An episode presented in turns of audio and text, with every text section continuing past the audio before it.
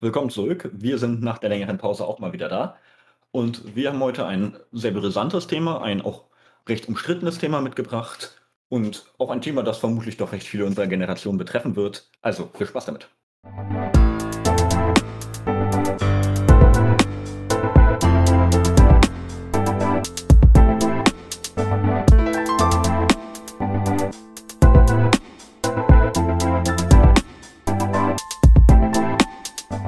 Ja, wir wollen ja heute über ein Thema reden, was immer wieder heiß diskutiert wird, noch immer wieder aufkommt und jetzt auch gerade recht aktuell ist vor der großen Bundestagswahl diesen Jahres. Und das Thema ist Cannabis-Legalisierung. Es gibt ja einige Befürworter davon. Es gibt ja auch viele Leute, die es irgendwie kategorisch ausschließen. Wir wollen jetzt heute einfach mal gucken, welche Argumente sprechen dafür und welche Argumente sprechen dagegen. Ich glaube, da gibt es einiges zu, zu sagen. Da gibt es einiges zu sagen. Dann kann man natürlich erstmal in zwei Kategorien unterscheiden. Und zwar einmal so einen, so einen medizinisch-gesundheitlichen Standpunkt. Ist Cannabis gefährlich? Muss der Bürger vielleicht davor geschützt werden, dass er dort praktisch einfach sich selber nicht unter Kontrolle hat und dann praktisch sich da selber schädigt? Man, man hört es vielleicht schon an der Stimme, das sehen wir nicht so, aber dazu kommen wir noch. Und dann natürlich so wirtschaftliche Gesichtspunkte. Kann man nicht vielleicht davon profitieren als Staat, als Gesellschaft, auf der wirtschaftlichen, finanziellen Ebene, wenn man Cannabis legalisiert. Nun ja, ähm, wir können ja mit den gesundheitlichen, medizinischen Faktoren anfangen. Also es ist durchaus so, dass Cannabis gewisse gesundheitliche Risiken mit sich bringt. Zum einen so psychologische also Risiken. Zum Beispiel wird unterstellt, dass Cannabis zu Psychosen führt, zu Panikattacken, zu Problemen mit der Konzentrationsfähigkeit, ähm, jungen Alter kann es dazu kommen, dass praktisch so psychologische Verhaltensauffälligkeiten einfach dadurch verstärkt werden, wenn nicht sogar gebildet. Und das sind alles gesundheitliche Probleme. Dann gibt es dazu noch so körperliche Probleme. Also es ist so, dass wenn man jetzt so einen Joint raucht, dann entstehen dort, ähnlich wie auch bei der Zigarette, so Verbrennungsprodukte und die sind krebserregend. Das heißt, sogar ein Joint, wenn man das mal so vergleicht mit einer Zigarette, ist sogar wahrscheinlicher, also es ist wahrscheinlicher, dass man davon Krebs kriegt, als von einer Zigarette. Und wir sind aber der Auffassung, dass sich das mit den gesundheitlichen Gefahren so ein bisschen in Grenzen hält. Zum einen, weil natürlich man, also so, so Raucher, die, die rauchen ja völlig Kette, das ist ja unglaublich, wenn ich mir das angucke, wie, also so manche Menschen, die machen dann wirklich eine Kippe an der anderen an. Ja. So, ein, so ein Joint, den raucht man ja nur so, das ist ja mehr so ein, so ein Freitagabendvergnügen mit den Freunden. Und wir sind auch der Auffassung, dass, wenn man zum Beispiel ja sagen würde, dass Cannabis natürlich reguliert wird, also das muss man ganz klar sagen, wir, wir wollen eine Cannabis-Legalisierung, wenn sie praktisch ähm, staatlich kontrolliert stattfindet, also der Handel damit, zum Beispiel in den Niederlanden ist es ja so, dass äh, Cannabis oder cannabishaltige Produkte, Cannabis halt THC-haltige Produkte nur in sogenannten Coffeeshops verkauft werden dürfen. Das sind Läden, die handeln wirklich mit nichts anderem außer diesen Produkten. Und wenn man dann zum Beispiel einfach sagt, dass diese Produkte nur ab 21 verkauft werden dürfen oder nur ab 18, dann lassen sich sehr viele der gesundheitlichen Gefahren stark regulieren. Genau, und ein ähnliches Konzept schwebt uns halt auch für Deutschland vor. Und dabei ist es natürlich einfach wichtig, dass da die staatliche Kontrolle gewahrt ist und auch der Staat da ein Auge drauf hat. Und ich glaube, das ist auch einfach der größte Vorteil an der Legalisierung von Cannabis, weil, seien wir ehrlich, Cannabis zu kaufen und zu konsumieren ist in Deutschland alles andere als schwierig. Ähm, es wird ja eigentlich in jeder deutschen Großstadt, aber ich glaube auch in jeder kleineren Stadt verkauft und äh, wenn man da rankommen möchte, ist es äh, kein Problem. Und wenn man Cannabis jetzt legalisiert, könnte der Staat kontrollieren, was da verkauft wird und an wen es verkauft wird, in welcher Qualität es verkauft wird und auch zu welchem Preis und im Zweifel auch einfach daran mit profitieren. Ich meine, Alkohol und Tabak sind beides Sachen, die auch nicht gerade förderlich für die Gesundheit sind. Und auch da hat der Staat ja eine mehr oder weniger gute Lösung gefunden, um das Ganze so zu regulieren, dass es zwar verkauft werden kann und gekauft werden kann, aber halt, ja, nicht gefährlich ist. Überlegt euch mal, äh, Alkohol wäre nicht staatlich kontrolliert, sondern nur auf dem Schwarzmarkt äh, verkäuflich. Ich will nicht wissen, wie viele Leute da erblinden würden, weil irgendwelche Leute das in ihrem äh, Keller zusammen destillieren und da dann irgendwelche Sachen nicht rausfiltern. Und ich glaube, bei Cannabis, ich habe äh, eine Statistik gesehen, dass ich glaube, über 50 Prozent der Jugendlichen schon äh, Cannabis geraucht haben in ihrem Leben oder in irgendeiner Form konsumiert haben. Und das ist jetzt die Zahl, wenn es halt nicht legalisiert ist. Das heißt, es zeigt ja, ähm, dass man rankommt und dass es konsumiert wird. Und insofern wäre es aus unserer Sicht auch einfach besser, das Ganze dann kontrolliert zu verkaufen und damit im Zweifel auch einfach Kosten, die durch äh, gesundheitliche Schäden entstehen, für den Staat abzufangen. Weil seien wir ehrlich, wenn man sich jetzt mit illegalem Cannabis eine Psychose holt, geht es auf die Krankenkasse und von dem Verkauf oder von dem Kauf des Cannabis profitiert niemand außer der Dealer. Wäre das in staatlicher Hand, wäre das ja anders. Gesprochen mit dem, mit dem Alkohol. Äh, ein entsprechendes Experiment haben die USA in den 20er und 30er Jahren unternommen, die sogenannte Prohibition. Irgendwie, man war der Auffassung, mit Alkohol, das ist alles nicht so schön. Und dann wurde Alkohol verboten.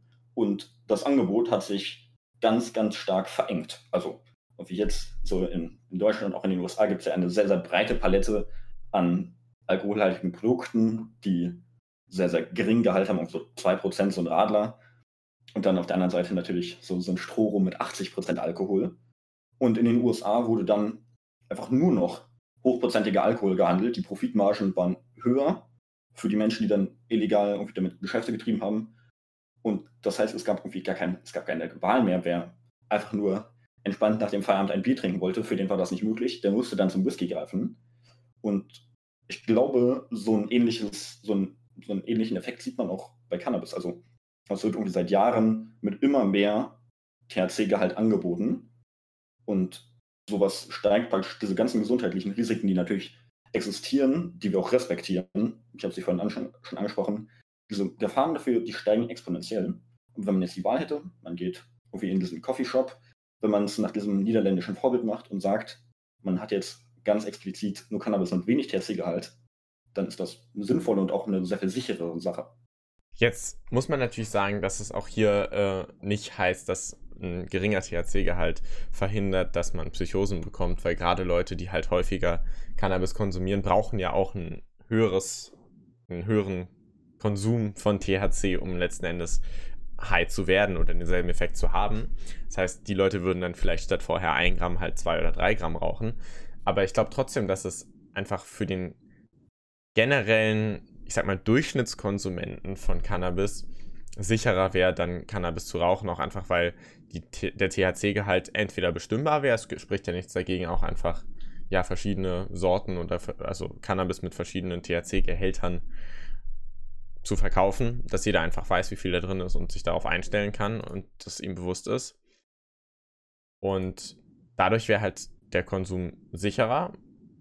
Wichtig ist auch, wenn man es legalisiert, dass einfach das für die Justiz und für die Exekutive so unglaublich viel entspannter wäre. Ich meine, wie viel Polizeiarbeit wird denn geleistet, um irgendwelchen kleinen Dealern hinterher zu rennen, die man gerade in Berlin dann aber auch einfach wieder freilässt nach zwei, drei Stunden.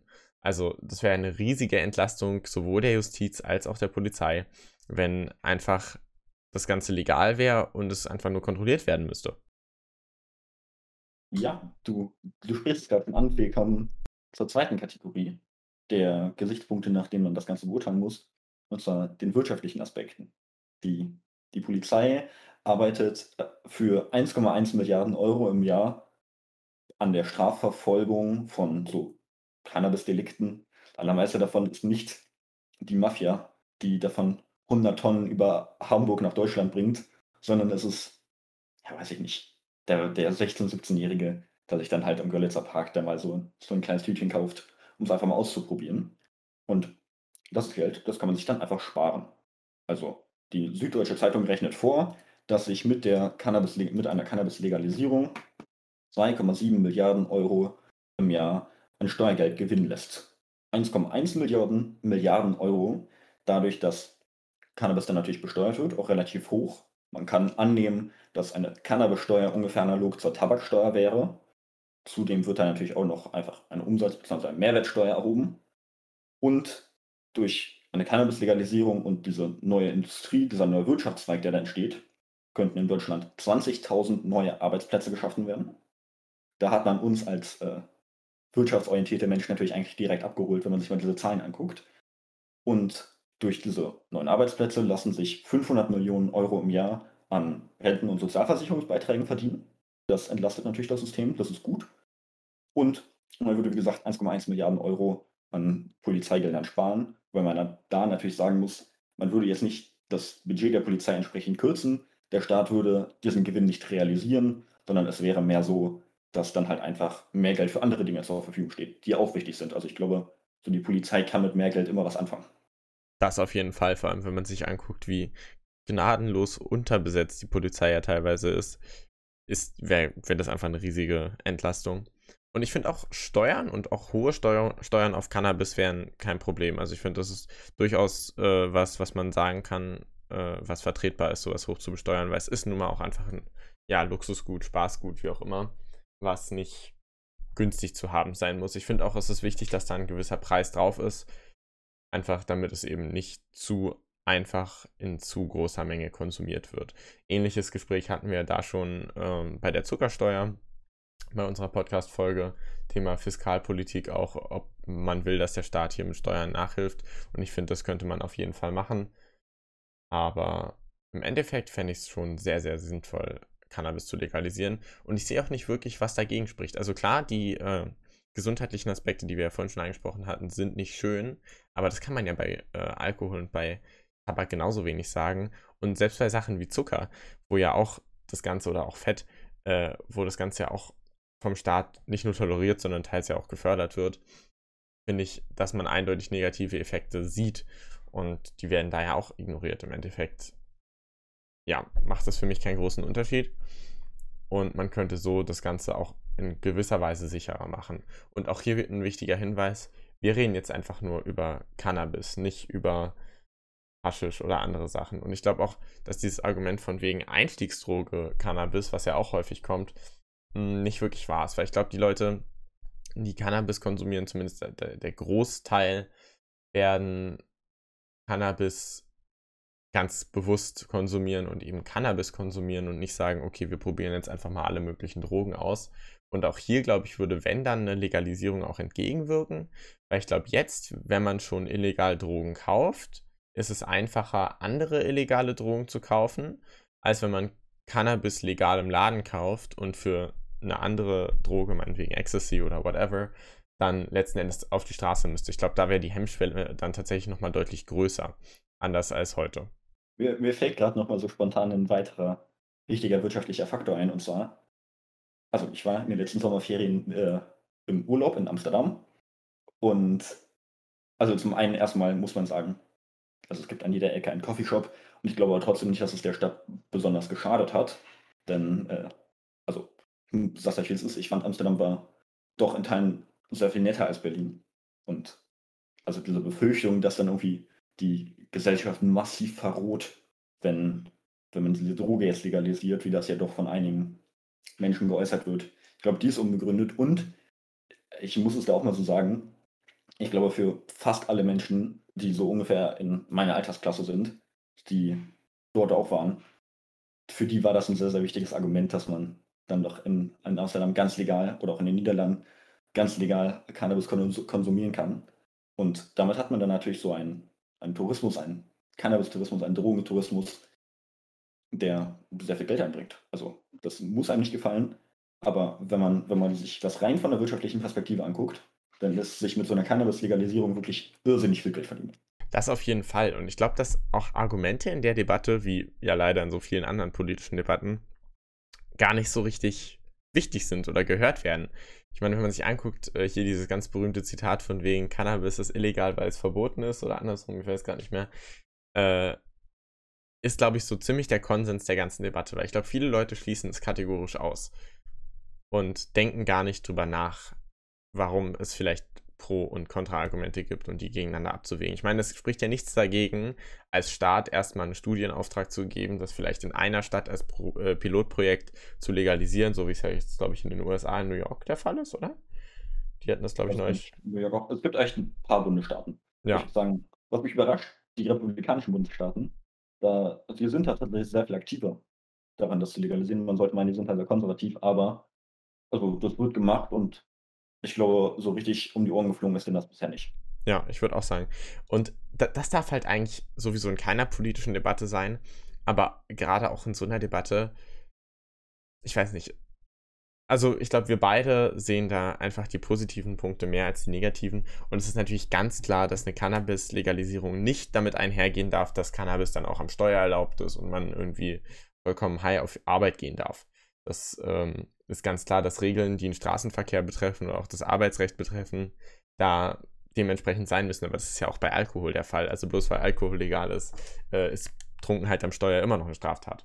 Also ähm, ich glaube, das ist auch ganz wichtig, was dann häufig kommt. Und da muss sicherlich drüber geredet werden. Und dann müssen Gesetze sicherlich sehr, sehr gut beschlossen werden. Und das muss alles begründet sein und wie gesagt Studien in Auftrag gegeben werden, die das gesundheitliche Risiko vernünftig einschätzen und das dann abwägen. Aber dass die Debatte so geführt wird, wie sie gerade geführt wird, kann eigentlich nicht wirklich sein. Ja, da stimme ich dir zu, diese, diese ideologischen Diskussionen, auch so, wenn es darum geht. Also ich, ich schweife vom Thema ab, aber ich finde, es gibt ganz viele Themen, äh, die kategorisch ausgeschlossen werden. Zum Beispiel auch die Atomkraft, auch mit der haben wir uns ja schon beschäftigt wo dann einfach einmal so eine vorgefasste Meinung da ist im, im politischen Konsens und dann, dann, dann gibt es die einfach so. Da, da wird dann auch nicht mehr diskutiert, da wird dann auch nicht mehr hinterfragt, sondern das ist jetzt einfach, es bleibt alles so, wie es ist. Und das lehnen wir ab. Wir finden, man muss sich da über Themen immer wieder nur unterhalten, immer wieder alles hinterfragen, damit man wirklich die besten Entscheidungen treffen kann.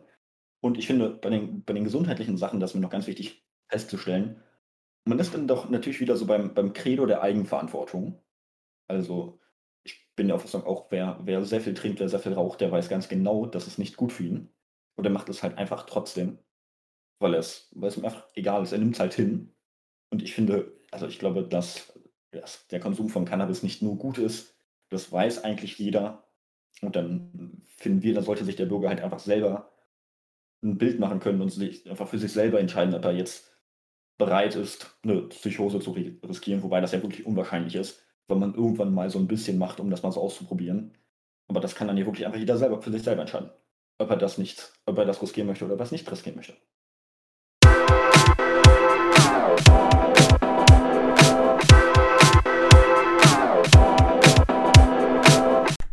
Ja, dann hoffe ich, euch hat die Folge gefallen. Guckt doch gerne mal auf Instagram und oder Twitter vorbei. Da wird in den nächsten Tagen mal eine Umfrage kommen, was ihr zu dem Thema meint. Und ihr könnt da auch gerne einen Kommentar dalassen, indem ihr uns eure Meinung schildert. Vielleicht können wir da in der nächsten Folge nochmal genauer drauf eingehen. Wir hoffen auf jeden Fall, ihr nehmt was der, aus der Folge mit und wir sehen uns beim nächsten Mal.